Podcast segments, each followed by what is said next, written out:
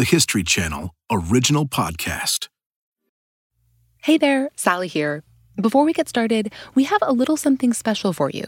August is going to be Arts and Culture Month here at History This Week. That means every week in August, we are exploring important moments in literature, poetry, painting, and Winnie the Pooh.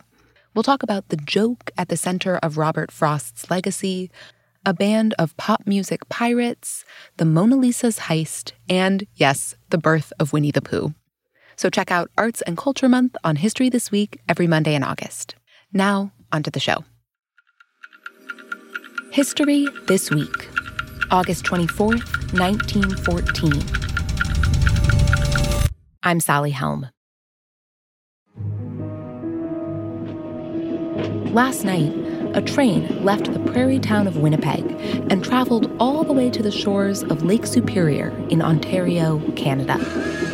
The soldiers had to sleep on board.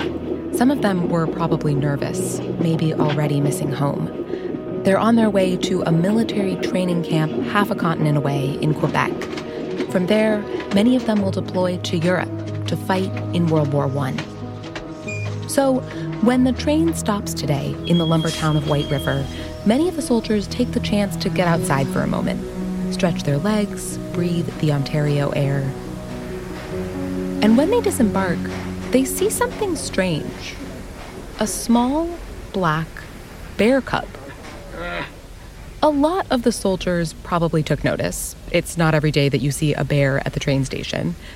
But one of them has a particular reason to stop and find out what's going on. 27 year old Harry Colebourn is an Army vet, not veteran, veterinarian. His job is to take care of the horses in this regiment, make sure they're eating right, try to make sure they don't get sick, treat their wounds if they get hit by bullets or shrapnel. Colebourn talks to the guy who's brought the bear to the train station and learns that he's a local trapper who shot this cub's mother. He says the orphaned cub is now for sale. And Colebourn makes a decision. Maybe he was feeling impulsive, maybe he was feeling lonely. Whatever the reason, he decides that today is the day to buy a bear. He hands over $20, the equivalent of more than $500 today, and brings this bear cub on board the train. She travels with him to training camp in Quebec, then across the Atlantic aboard a military transport ship bound for Europe. While the soldiers are training for battle, Colebourn trains this bear cub, giving her rewards of apples and condensed milk. She sleeps under his cot, and she becomes the regiment's unofficial mascot Weirdly, having an animal mascot for your regiment wasn't all that uncommon. Colebourn names the bear for the prairie town where he's been living Winnipeg, Winnie for short. When Colebourn and the other soldiers get deployed to the French war front, it's clear that Winnie can't come along. So Colebourn drops her off at the London Zoo, planning to retrieve her when the war is done. But while he's off fighting in France, Winnie becomes one of the zoo's most popular attractions. And one of the children who comes to see her is a boy named Christopher Robin Milne. He'll later name his own teddy bear after her Winnie the Pooh. Today, the real people, places, animals, and stuffed animals behind this beloved children's series.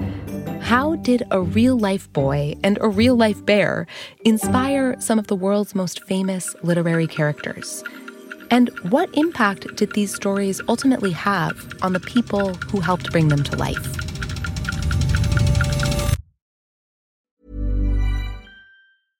Ready to pop the question? The jewelers at Bluenile.com have got sparkle down to a science with beautiful lab grown diamonds worthy of your most brilliant moments. Their lab grown diamonds are independently graded and guaranteed identical to natural diamonds, and they're ready to ship to your door. Go to Bluenile.com and use promo code LISTEN to get $50 off your purchase of $500 or more. That's code LISTEN at Bluenile.com for $50 off. Bluenile.com code LISTEN.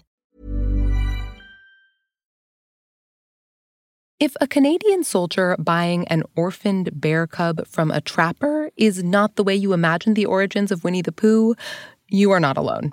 Um, it's really strange. A person who was once called the world's leading Pooh scholar agrees. I'm Anne Thwaite. I'm a rather aged biographer. Anne Thwaite is 88 years old. She's been a writer since the late 1950s, first writing children's books and then turning to biographies in the 1970s and 80s. One of those books, about the English writer Edmund Gosse, won a big prize. And after that, Anne Thwaite was under a bit of pressure as she selected her next subject. A lot of publishers approached me with ideas, and most of them were wildly unsuitable.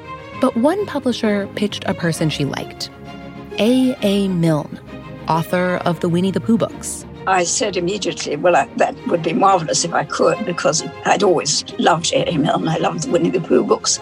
I'd read them as a child. He was perfect subject for me. But there was a catch.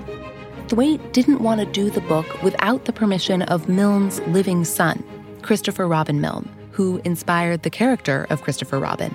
I had said I wouldn't do it unless Christopher Milne was agreeable. And I understand that he has turned down a number of biographers in the past. In fact, he had said in print that he didn't want anyone to write a biography of his father. But this time, he agrees. He even gives Thwaite permission to access all kinds of archival documents. She's able to visit the Milne country home in southern England, which helped inspire the Pooh books, and which was, and still is, closed off to the public. It was a lovely place, remarkably rural and unspoilt, exactly now as it was then. And she gets to meet with Christopher Robin Milne himself. He was delightful, very easy to talk to in fact, as I found out, very much like his father. I think most people know that he had got very fed up with the idea of being constantly reminded of Christopher Robin and had rather turned his back on the whole thing. But when I wrote the book, of course, he found out a great many things that he didn't know. Thwaite had to work hard to reconstruct a picture of Christopher Robin's father, Alan Alexander Milne. He was a very private person. He was a very unsociable man and if I'd met him, I'm not sure that I would have found it easy to talk to him. Milne was particular. He had no interest in music, he hated liquor, he despised all forms of aggression, from professional soccer to war. He said a rather dramatic sentence It makes me almost physically sick to think of that nightmare of mental and moral degradation, the war. Like Harry Colebourn, the veterinarian on that train in Canada, A.A. Milne fought in World War I. He too was deployed to France, where he worked as a signals officer, laying communication lines in the heat of battle. He actually went to the Somme, a ghastly, ghastly place. The Battle of the Somme lasted for months. On the first day of fighting, more than 19,000 British troops were killed and tens of thousands more were wounded. By the time it was all over, more than a million troops had been wounded or killed. The officer Milne was deployed with was dead within a week. Milne himself gets sent home with trench fever near the end of the battle. His fever reached at one point 105 degrees. The horrific things he'd seen in France colored his outlook on the world for a long time afterwards, though he didn't like to dwell on it. When he came to write his own autobiography, he didn't tell us very much about it. He certainly didn't talk about it much in his life. Through all of this, Milne was working towards his bigger goal building a career as a writer. I think he wrote four plays while he was still in the army, which was rather remarkable. And they were a great success in London. Milne was a talented playwright and humorist, fairly well known. In fact, when he first met his future wife, Daphne, she knew some of his magazine pieces nearly by heart. The two of them were already married by the time Milne went to war, and a few years after his return, Daphne gets pregnant. Christopher Robin Milne, the couple's only son, was born on August 21st, 1920. A few days later, Milne writes in a letter Daff and Billy to be Christopher Robin, but called Billy, are both extremely well. He weighed 10 pounds or so, the nurse said, but I suspect that nurses are rather like fishermen. In that they tend to exaggerate. The boy had a head of curly brown hair, and as Milne put it, not a bad little face for his age. His parents would call him Billy Moon. That was the way he initially pronounced his own last name, Milne. What is his relationship like with his son when he's young? They were very, very close. He was a very devoted father. In fact, he would arrange guests to arrive not at the time when Christopher was having his lunch. He had to have lunch with Billy first. Later in life, in an effort to distance himself from his reputation as a writer for children, Milne would claim I am not inordinately fond or interested in children. Quote, I have never felt in the least sentimental about them, or no more sentimental than one becomes for a moment over a puppy or a kitten. But all the evidence shows how extremely interested he was in his own son. And, Anne Thwaite says, he was certainly interested in childhood. He himself grew up with a lot of freedom. He was very close to his brother, and they explored London on their bicycles. Very safe in those days when there were no cars. It may be that those happy memories were in his mind when, in 1923, another author asked him to write a children's poem for her new magazine. And he said yes. The Milnes were, at the time, on a holiday in Wales, staying with a group of friends. And as often happens in Wales, it was very wet. It rains all day in Wales, Milne wrote to a friend in a gloomy tone that we might later call Eeyore like. It might not have been so bad if he liked the company. But Milne, remember, was antisocial. He was uh, wanting an excuse to get away from the other people in the house party. And so, when he gets this request for the poem, it was a very good excuse to go and uh, find a quiet place to try and have a go. Milne had never written for children before, but he locked himself in a back garden and started writing. Before the trip was over, he'd finished not just that one poem, but a quarter of the poems that would make up his first children's book, called When We Were Very Young. Once he said that there were three things that led to the poems memory, observation, and imagination. Memory from Milne's own childhood adventures, observation of his son, Billy Moon, who was named as Christopher Robin in four out of 44 poems and then, of course, imagination. What do you think it was that made the poems different from other writing for children that was out there? I think a lot of children's writers at that period were writing with limited vocabulary, as indeed many of our most popular writers today do. But Milne never did that. He wanted his words to have richness, flavor, bite, and he knew the power of the occasional unfamiliar word. Ernest was an elephant and very well intentioned. Leonard was a lion with a brave new tail.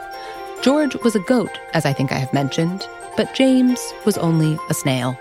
If one hears a small child referred to someone as well intentioned, you know that they've been reading A. A. Milne.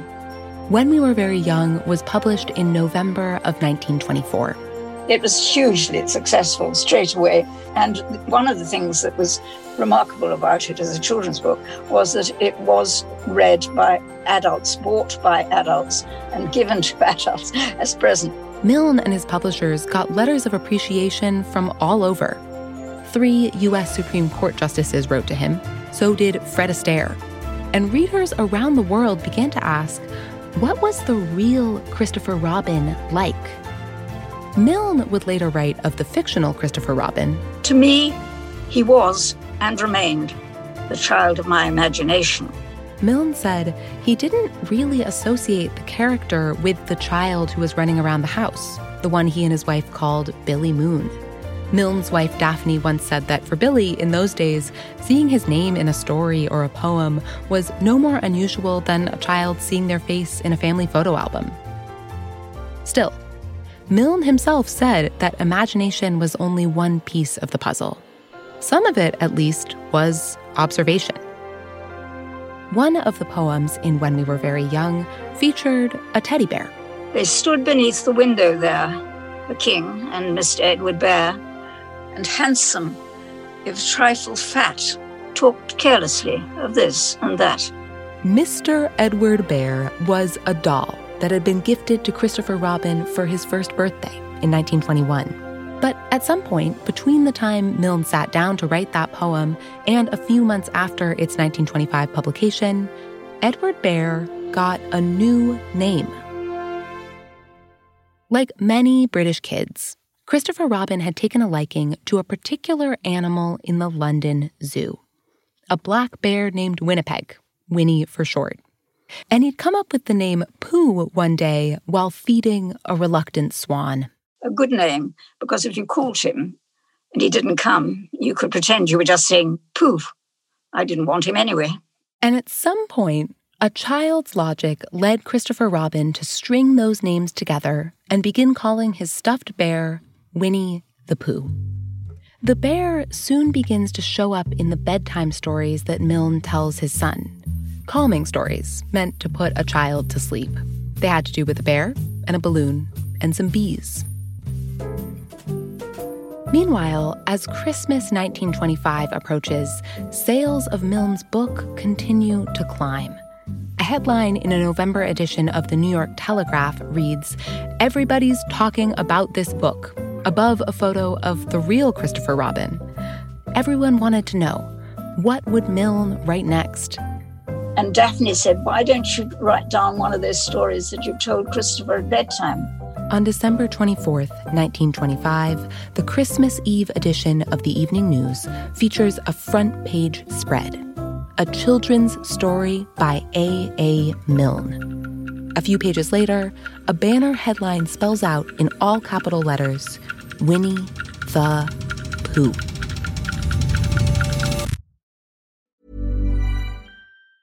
This Mother's Day, celebrate the extraordinary women in your life with a heartfelt gift from Blue Nile. Whether it's for your mom, a mother figure, or yourself as a mom, find that perfect piece to express your love and appreciation. Explore Blue Nile's exquisite pearls and mesmerizing gemstones that she's sure to love. Enjoy fast shipping options like guaranteed free shipping and returns. Make this Mother's Day unforgettable with a piece from Blue Nile. Right now, get up to 50% off at BlueNile.com. That's BlueNile.com. Many of us have those stubborn pounds that seem impossible to lose, no matter how good we eat or how hard we work out. My solution is PlushCare PlushCare is a leading telehealth provider with doctors who are there for you day and night to partner with you in your weight loss journey. They can prescribe FDA-approved weight loss medications like Wegovy and Zepbound for those who qualify. Plus, they accept most insurance plans. To get started, visit plushcare.com slash weight loss. That's plushcare.com slash weight loss.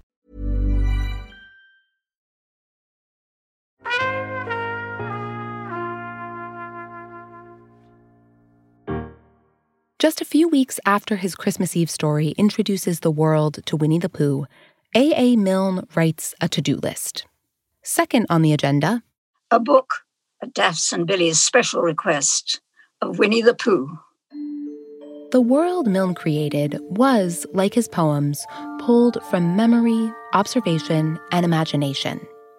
In his son's nursery, he found the dolls who would become the main characters.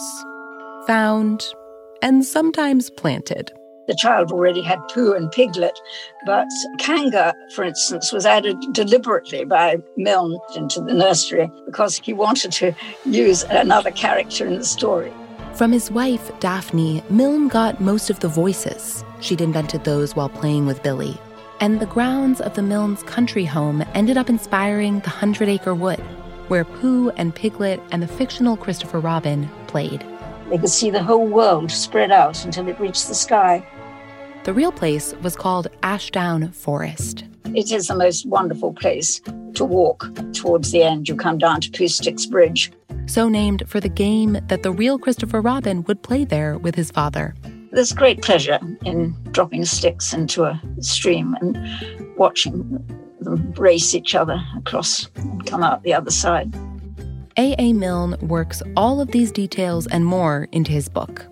Ten months after that first story comes out, he publishes a full book of stories Winnie the Pooh.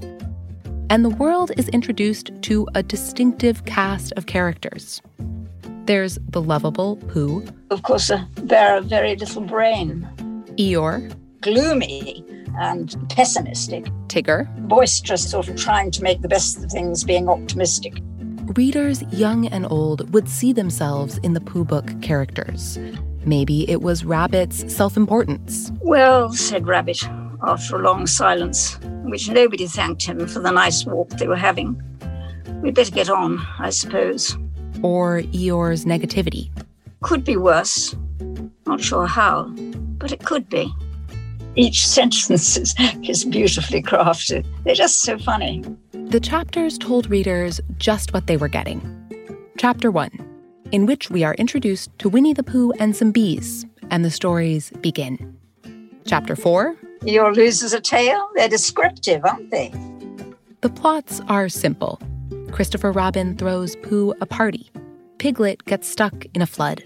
It's a little anxious, he said to himself, to be a very small animal entirely surrounded by water. The characters have adventures and misadventures. They're self aware. They accept one another, flaws and all. The stories have such a, an emphasis on friendship, on kindness, on generosity, on facing troubles bravely. And they're just good. They're good in every sense. They're well written and they have a good message. The next year, 1927, Milne publishes another installment of the Pooh stories, a book of poetry called Now We Are Six. The year after that comes The House at Pooh Corner. The books were extremely popular. Each new publication saw even greater demand, and the name Christopher Robin becomes famous. Readers didn't always like Christopher Robin, the character. In the stories, he's a sort of parental figure. Some people think that he's too good to be true. For A. A. Milne, Christopher Robin, the character, and Billy Moon, his son, were always different people. But readers, nevertheless, were interested in knowing more about the real Christopher Robin, who was, of course, just a child. Milne became more and more uncomfortable with this, and in 1929, he writes a letter to his devoted readers. The dividing line between the imaginary and the legal Christopher Robin becomes fainter with each book. This then brings me at last to one of the reasons why these verses and stories have come to an end. To an end. Milne says there will be no more Winnie the Pooh books. He writes, The legal Christopher Robin has already had more publicity than I want for him. Moreover, since he is growing up, he will soon feel that he has had more publicity than he wants for himself. But of course, it was too late. He couldn't. He couldn't stop people being interested in, in the child. Milne tries to pivot back into writing for adults. In 1931, he publishes a new novel and sets off on a book tour to promote it. But everyone was more interested in asking about Christopher Robin than they were in asking about him himself. Milne couldn't escape the world he'd created in the Hundred Acre Wood. Readers had come to expect certain things from him. Though he'd once been a popular playwright, after Pooh, Milne would never have another successful play. And he came to resent the way that people received his work. He said even if he wrote something as simple as the cat sat on the map, everyone would turn it into a whimsical cat. In fact, when he died, his obituary in Time magazine was headed The Man Who Hated Whimsy. Christopher Robin couldn't escape people's expectations of him either, and he couldn't escape his fame. In 1933, Parents magazine ranked Christopher Robin Milne, then only 12, as one of the most famous children in the world. He was teased and not bullied exactly, but made pretty unhappy and distanced himself. He came to hate, it wasn't the books really, it was his own identification with them. By the time Christopher Robin grew up and had a career of his own, as a bookseller, in fact, he refused to take any money from the Pooh books. After he got married, Christopher hardly spoke to his parents again. The effect of the books on the family was disastrous. It totally ruined, in the end, their relationship with their son. In Christopher Robin's later life, though, he would return to his father's legacy. He led a fight to protect Ashdown Forest from development. He helped restore Pooh Sticks Bridge. It's now a popular destination for Winnie the Pooh fans, and Thwaite often takes groups of students there. Now you have to take some sticks with you. You have to gather them further up in the forest because all around the bridge itself, you won't find any. any there are so many visitors. He even helped pay homage to the strange Canadian story that helped give Pooh a name. In 1981, Christopher Robin unveiled a statue of the real bear, Winnie, at the London Zoo. There's also a statue in Winnipeg, Canada, of Winnie with the veterinarian Harry Colebourn. One of Colebourn's great grandchildren said that she grew up calling Winnie her great grand bear. And of course, Winnie the Pooh went on to be immortalized by Walt Disney. So millions of children have grown up with Milne's characters as a feature of their childhoods. The end of the books is about the end of childhood. The last chapter of the last book is called In which Christopher Robin and Pooh come to an enchanted place and we leave them there. In the final paragraphs, Christopher Robin says, Pooh, whatever happens, you will understand, won't you? Understand what? Oh, nothing. He laughed and jumped to his feet. Come on. Where? said Pooh. Anywhere, said Christopher Robin. So they went off together. But wherever they go, and whatever happens to them on the way, in that enchanted place on the top of the forest, a little boy and his bear will always be playing. And that's the end of the book. Anne Thwaite has read those books to her children and her grandchildren. Soon, she thinks, her great grandchildren will be old enough to appreciate them. The movie version, she says, just isn't the same. She always hopes people will pick up the actual books. In fact, she reread them herself just before we spoke to her. I really did enjoy reading last night. I always forgotten things and find other things, but um, it, basically it survives extremely well. And I rather wished I'd had a child in the house to read it to.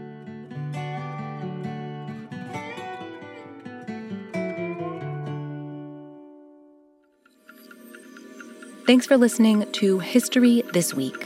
For more moments throughout history that are also worth watching, check your local TV listings to find out what's on the History Channel today.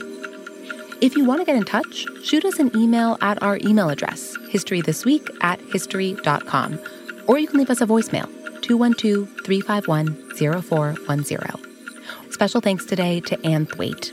Her most recent book about Milne and Winnie the Pooh is titled Goodbye, Christopher Robin. This episode was produced by Julia Press. History This Week is also produced by Julie Magruder, Ben Dickstein, and me, Sally Helm. Our editor and sound designer is Bill Moss. Our researcher is Emma Fredericks. McKamey Lynn is our senior producer. Our executive producers are Jesse Katz and Ted Butler. Don't forget to subscribe, rate, and review History This Week wherever you get your podcasts. And we will see you next week.